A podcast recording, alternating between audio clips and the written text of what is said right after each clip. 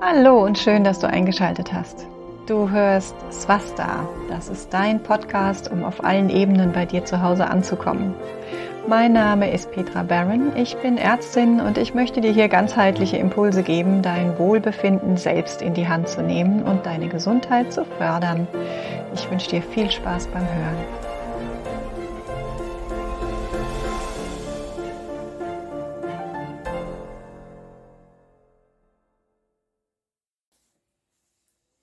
Ja, schön, dass du wieder eingeschaltet hast. Diesmal bringe ich die Buchtipps auch in den Podcast. Du hast ja vielleicht schon auf Social Media gesehen. Wir haben jetzt vor Weihnachten über Bücher gesprochen. Ich habe euch Empfehlungen rausgegeben, Tipps, Tricks, ähm, also Sachbücher, aber eben auch ähm, Romane, die mir ganz gut gefallen haben. Vielleicht hast du ja auch darunter schon mal ein, ein Weihnachtsgeschenk gefunden oder wirst noch eins finden. Wir sind ja noch recht am Anfang. Heute ist der Podcast ein bisschen in eigener Sache, wobei du hoffentlich auch was für dich mitnehmen kannst. Und zwar stelle ich dir heute mein Buch vor. Wie du wahrscheinlich schon weißt, habe ich vor äh, zwei, drei Jahren, 20 war es, glaube ich, ein, ein Buch geschrieben, Aktiviere deine Selbstheilungskräfte. Da habe ich die Quintessenz zusammengefasst, ganz leicht verständlich. Also es ist kein tiefgreifendes Sachbuch, man kann es gut in einem Rutsch lesen, habe ich mir sagen lassen, wie du die großen Säulen für Gesundheit für dich selbst in Angriff nehmen kannst. Und natürlich ist auch der Ayurveda mit drin. Da weißt du inzwischen ja, dass das mein absolutes Steckenpferd ist und der passt sich da wunderbar mit rein, so dass man das Ganze auch ähm, individueller gestalten kann. Jetzt will ich gar nicht so viel erzählen, außer eine ganz wichtige Sache, die hast du vielleicht auch schon mitbekommen. Ich werde dieses Buch verlosen. Und zwar gibt es dreimal mein Buch zu gewinnen für alle, die auf Amazon eine Rezension dazu schreiben und mir einen Screenshot, also einfach ein Foto davon per E-Mail an info at drpetrabaron.de einfach den Screenshot schicken und dann kommt das in den Verlosungstopf. Natürlich mit Namen und Adresse, dass ich dann auch weiß, wo ich es hinschicken soll. Und ähm, ich verlinke das natürlich nochmal, beziehungsweise schreibe das in die Beschreibung und da ist auch der Link zu dem Buch auf Amazon. Das gibt's in der Druckversion als Taschenbuch. Es hat ein neues Cover, wie du gerade gesehen hast. Das ist jetzt schön bunt und ist auch innen nochmal ordentlich gesetzt. Das war ja äh, initial ähm, ja so ein bisschen eine eine Aktion, die dann ähm, von mir alleine durchgeführt wurde. Und jetzt habe ich mir dann doch Hilfe an die Seite genommen, nachdem die Rezensionen damals gut waren und das Feedback gut war, dachte ich, das lohnt sich hier, das Ganze nochmal neu aufzulegen und hübsch zu machen. Und das ist jetzt geschehen. Also jetzt lässt sich auch gut verschenken. Ich lese dir jetzt einfach mal eine Stelle vor, und zwar zu einer der großen Säulen, mit der du hoffentlich im Moment kein Problem hast. Wahrscheinlich wenn du in ganz normal in unserer Gesellschaft lebst, aber vermutlich schon. Und zwar geht es um das Thema Stress. Und da lese ich dir einfach jetzt mal einen Teil aus dem Kapitel vor. Ich würde mich freuen, wenn ich von dir lese und wenn ich dein Feedback bekomme. Es muss keine 5-Sterne-Bewertung sein. Ich freue mich einfach über dein Feedback. Du darfst mir da alles schicken. So, Stress und wie du damit umgehen kannst. Wir beginnen mit einem Zitat von Thich Nhat Hanh, von dem buddhistischen Mönch, den du vielleicht kennst. Wir haben die Tendenz, in Begriffen von Handeln zu denken und nicht in Begriffen von Sein. Wir glauben, wenn wir nichts tun, vergeuden wir unsere Zeit. Das ist nicht wahr. Unsere Zeit ist zunächst für uns da, um zu sein. Um was zu sein? Um lebendig zu sein, um Frieden zu sein, um Freude zu sein, um zu lieben. Und das ist es, was die Welt am dringendsten braucht. Ganz wichtiges Zitat kann ich voll und ganz unterstreichen und das ist, das ist wirklich ähm, etwas, was wir verlernt haben. Es geht in unserer Gesellschaft ganz viel um das Tun, um Erfolg, um materiellen Erfolg, um etwas, was ich nachweisen kann. Wir fragen ja nicht, wie bist du heute gewesen, sondern was hast du heute gemacht, wenn wir jemanden treffen oder wenn unsere Kinder von der Schule kommen oder so. Wir dürfen da viel mehr auch wieder hinlauschen. Aber jetzt lese ich erstmal weiter. Steig mitten im Kapitel ein. Eine Menge von dem, was uns heute beschäftigt, findet auf geistiger Ebene statt. In den Seminaren berichten viele Menschen, dass sie ihren Körper den größten Teil des Tages gar nicht spüren. Ja, wir sind nur so im Kopf. Stelle das Hamsterrad im Kopf ganz bewusst immer mal wieder auf Pause und spüre in deinen Körper hinein. Wie fühlen sich deine Füße auf dem Boden an? Wo bist du vielleicht gerade verspannt? Haben deine Organe Platz in deinem Bauch? Oder sitzt du so vornüber gebeugt, wie ich jetzt gerade, dass sie seit längerem eingequetscht sind? Das lässt sich wunderbar mit dem stündlichen Aufstehen aus dem Kapitel Bewegung verknüpfen. Ja, es sind ja meistens die ganz einfachen Dinge, die eine Veränderung in unserem Alltag bewirken. Also es ist nicht, nicht so gedacht, dieses Buch und meine Tipps, dass du alles auf einmal auf den Kopf stellen musst, sondern wie kannst du in deinem Leben Schrittchen für Schrittchen wieder zu dir selbst kommen und den inneren Heiler sprechen lassen. Auch wenn solche allgemeinen Maßnahmen jedem helfen können, ist dir bestimmt schon aufgefallen, dass Menschen ganz verschieden auf Stress reagieren. Entsprechend brauchen sie auch oft unterschiedliche Strategien, um damit umzugehen. Ein gewisses Level an Anspannung ist sogar gesund, denn wir brauchen auch Stimulation, um uns wohlzufühlen. Ja, es geht nicht darum, immer nur in die Ruhe zu kommen, sondern wir brauchen einfach alle Bedürfnisse gedeckt und das möglichst in Balance. Wir brauchen den Reiz, um unsere Komfortzone weit zu halten oder sogar zu vergrößern. Wenn wir etwas Neues geschafft haben, fühlen wir uns gut und bauen durch die kontinuierliche Dehnung unseres Geistes auch unsere Resilienz und unsere Schutzfaktoren auf. Ganz ohne Stress ist es also auch nicht gut. Deshalb ist es wichtig, dass du deine ganz eigene Balance zwischen An- und Entspannung findest, mit der du weder unter noch dauerhaft überfordert bist. Auch hier kann uns der Ayurveda wieder ein Stück weiterhelfen, wenn wir uns die verschiedenen Typen und ihre Reaktion auf Stress anschauen. Die habe ich im Buch natürlich vorher schon beschrieben. Also wenn du von Ayurveda gar keine Ahnung hast, dann hör gerne auch erstmal in die äh, frühen Podcasts rein. Da habe ich erstmal die Grundlagen überhaupt erklärt. Ja, die Grundlagen zur Gesundheit, aber auch die Grundlagen zu Ayurveda. Da kannst du gerne dann noch mehr Informationen finden, wenn du die Begriffe hier noch nicht kennst. Also machen wir weiter. Vata-Menschen sind unter Druck recht schnell überfordert. Sie versuchen zu Beginn noch alles irgendwie gut unter einen Hut zu bekommen, da sie aber von Natur aus dazu neigen, sich von vornherein zu viel vorzunehmen, verzetteln sie sich dann rasch und die Ergebnisse lassen dann meist zu wünschen übrig. Wenn die Überforderung anhält, kommt es oft zu Schlafproblemen und Ängsten bis hin zur Depression, die sich aber in einer Überreizung äußert. Ne? Also im Vergleich jetzt zu einer Depression, die wir bei Kaffer sehen, wo wir diese Antriebslosigkeit, die komplette Antriebslosigkeit haben, haben wir bei Vata eher das Gedankenkreisen, die Schlafprobleme, die, ähm, ja, die Ängste, dieses äh, Zittern, ja, so dieses Gefühl, ganz dünnhäutig zu sein und gar nicht zu wissen, wohin mit sich. Vatas sollten also lernen, sich frühzeitig abzugrenzen. Und für Regelmäßigkeit mag Vata gar nicht, ist aber genau wichtig und ausreichend Ruhe und vor allen Dingen auch ausreichend Schlaf zu sorgen. Sie entspannen oft besser und effektiver, wenn sie alleine sind. Ja, also Vatas brauchen tatsächlich oft die Ruhe, weil wenn viele Menschen drumherum sind, dann sind wir Vata-Typen, ich bin auch einer, ich gehöre dazu, schnell abgelenkt und schnell wieder weg von uns und bei den anderen und bei den anderen Energien. Also hier braucht es oft den Rückzug und ähm, vor allen Dingen auch wirklich, ich habe es gerade erwähnt, ausreichend Schlaf. Also sechs bis sieben Stunden, was bei uns normal ist, reicht einem Vata-Typen normalerweise nicht, hinten und vorne nicht. Pitta-Typen brauchen und suchen die Herausforderung. Unter Stress fühlen sie sich meist lebendig und können zeigen, wie gut sie sich organisieren und was sie leisten können. Deshalb finden wir Pitta auch oft in Führungspositionen und verantwortungsvollen Tätigkeiten. Allerdings erkennen auch Pitta-Typen oft ihre Grenzen nicht oder zu spät.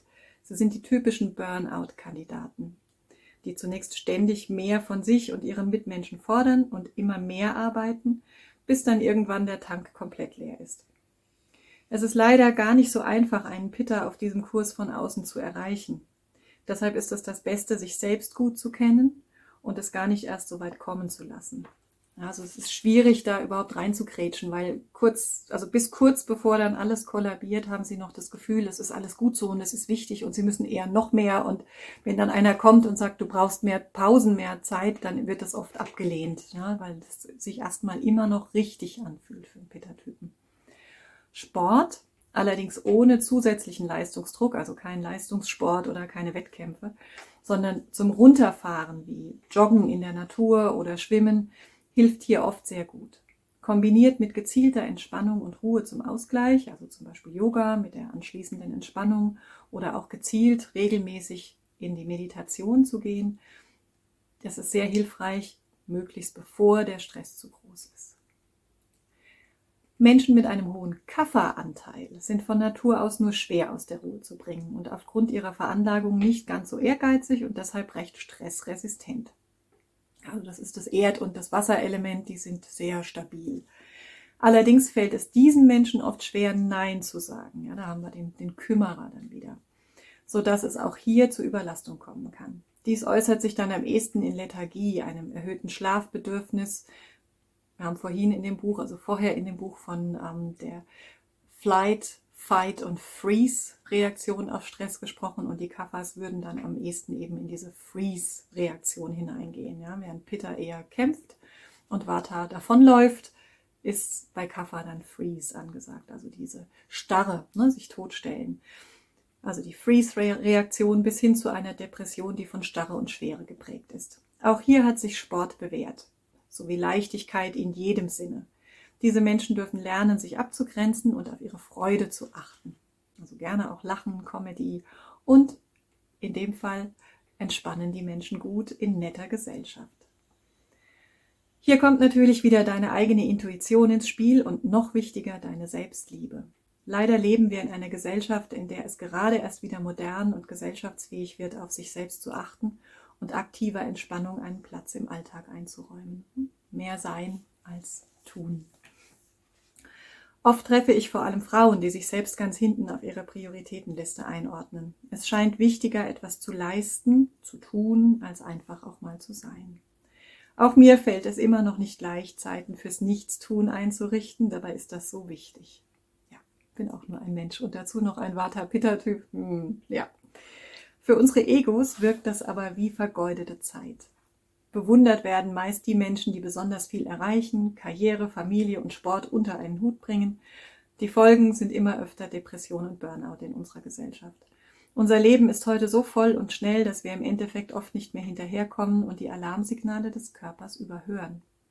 Selbst wenn sie krank sind, gehen viele Menschen weiter zur Arbeit und unterdrücken die Symptome mit einer Tablette. Ja, haben wir ganz häufig. Ja. Stell dich nicht so an, ist ja nicht so schlimm, damit kannst du doch arbeiten gehen. Dabei wäre es oft viel sinnvoller, in diesem frühen Stadium, selbst bei einer Erkältung, einfach mal einen Tag Ruhe zu wahren, dann kommt meistens nichts Schlimmeres hinterher. Dabei wissen wir schon lange, dass die Menschen meist ohne Druck und mit entsprechender Freiheit wesentlich effizienter arbeiten. Kleiner Seitenhieb, da habe ich auch ein Buch auf der äh, Liste auf meiner Seite. Das ist von der ähm, Ariana Huffington, von der Huffington Post. Da geht es auch darum, dass tatsächlich auch die Arbeit effektiver ist, wenn wir weniger Stress, weniger Druck und weniger feste Zeiten haben. Also ganz spannend, da wäre es wirklich an der Zeit, dass wir alle mal unsere ganzen Konzepte überdenken. Vor allen Dingen wir Deutschen. Aber ich denke, auch hier wird letztlich jeder nur für sich selbst sorgen können. Auch wenn es sich lohnt, mal hinzuschauen, warum es dir vielleicht so schwer fällt, deine Entspannung auf die Prioritätenliste zu setzen oder nach oben zu rücken, ist es viel wichtiger zu überlegen, wie du zu mehr Entspannung kommst. Mir hat dabei ein Kommentar meiner Ausbilderin in Kombination mit einem Zitat die Augen geöffnet. Vielleicht hilft dir das ja auch. Als ich mich beklagt hatte, dass es mit den Kindern, im Haushalt, der Arbeit alles so viel sei und ich mir ja keine Auszeit nehmen könnte, fragte sie mich, ob ich mich eigentlich nicht für arrogant halten würde, zu glauben, dass es ohne mich nicht funktionieren würde. Das saß dann erstmal. Wenigstens ab und zu sollte das ja wohl möglich sein. Arrogant, nicht etwa selbstlos. Und das ist nämlich mal einfach ein ganz anderer Blick, Blickwinkel, ja, den wir, den wir da gar nicht äh, wahrnehmen, weil wir uns ja ganz gerne aufopfern. Ja. Dazu das Wissen, dass ich ohne Pause die meiste Zeit wohl eher nicht die beste Version meiner selbst war. Hm, da musste ich dann erstmal drüber nachdenken und das hat wirklich viel bewegt damals. Das Zitat, was ich meine, da geht es um die Schale. Denn nur wenn deine eigene Kanne oder deine eigene Schale voll ist, kannst du ausschenken. Und dieses Zitat, das lese ich dir jetzt auch noch vor und dann machen wir für heute hier Schluss. Du kannst ja jederzeit in dem Buch lesen. Es gibt es als Kindle und als Taschenbuch. Wenn du vernünftig bist, erweise dich als Schale und nicht als Kanal, der fast gleichzeitig empfängt und weitergibt, während jene, die Schale, wartet, bis sie gefüllt ist. Auf diese Weise gibt sie das, was bei ihr überfließt, ohne eigenen Schaden weiter. lerne auch du nur aus der Fülle auszugießen und habe nicht den Wunsch, freigiebiger zu sein als Gott. Die Schale ahmt die Quelle nach. Erst wenn sie mit Wasser gesättigt ist, strömt sie zum Fluss, wird sie zur See. Du tue das Gleiche. Zuerst anfüllen und dann ausgießen. Die gütige und kluge Liebe ist gewohnt, überzuströmen, nicht auszuströmen. Ich möchte nicht reich werden, wenn du dabei leer wirst. Wenn du nämlich mit dir selbst schlecht umgehst, wem bist du dann gut? Wenn du kannst, hilf mir aus deiner Fülle. Wenn nicht, schone dich. Bernard de Clairvaux, ca. 1090 bis 1153, mittelalterlicher Abt. Also dieses Problem kennt die Welt wohl schon lange.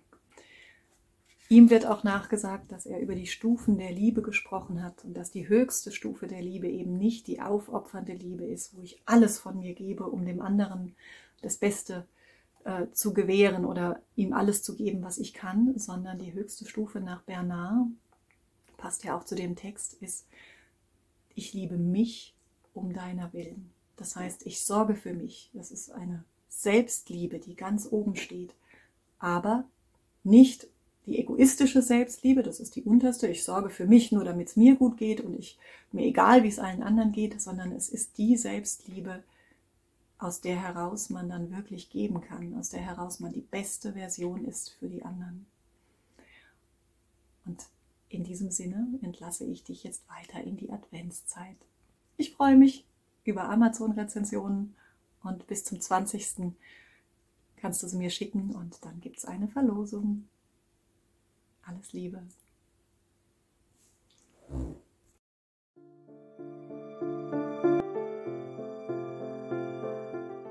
Ja, schön, dass du bis hierher dran geblieben bist. Ich hoffe, ich konnte dich ein Stück weit inspirieren und würde mich freuen, wenn du mir ein Feedback oder ein Abo hinterlässt, falls es dir gefallen hat. Wenn du tiefer in die Gesundheitsthemen einsteigen magst, dann melde dich gern bei mir oder schau einfach auf meiner Seite vorbei. Das ist www.drpetrabaron.de. Alles ein Wort, Doktor einfach nur DR und Baron ist wieder Baron mit Doppel R in der Mitte.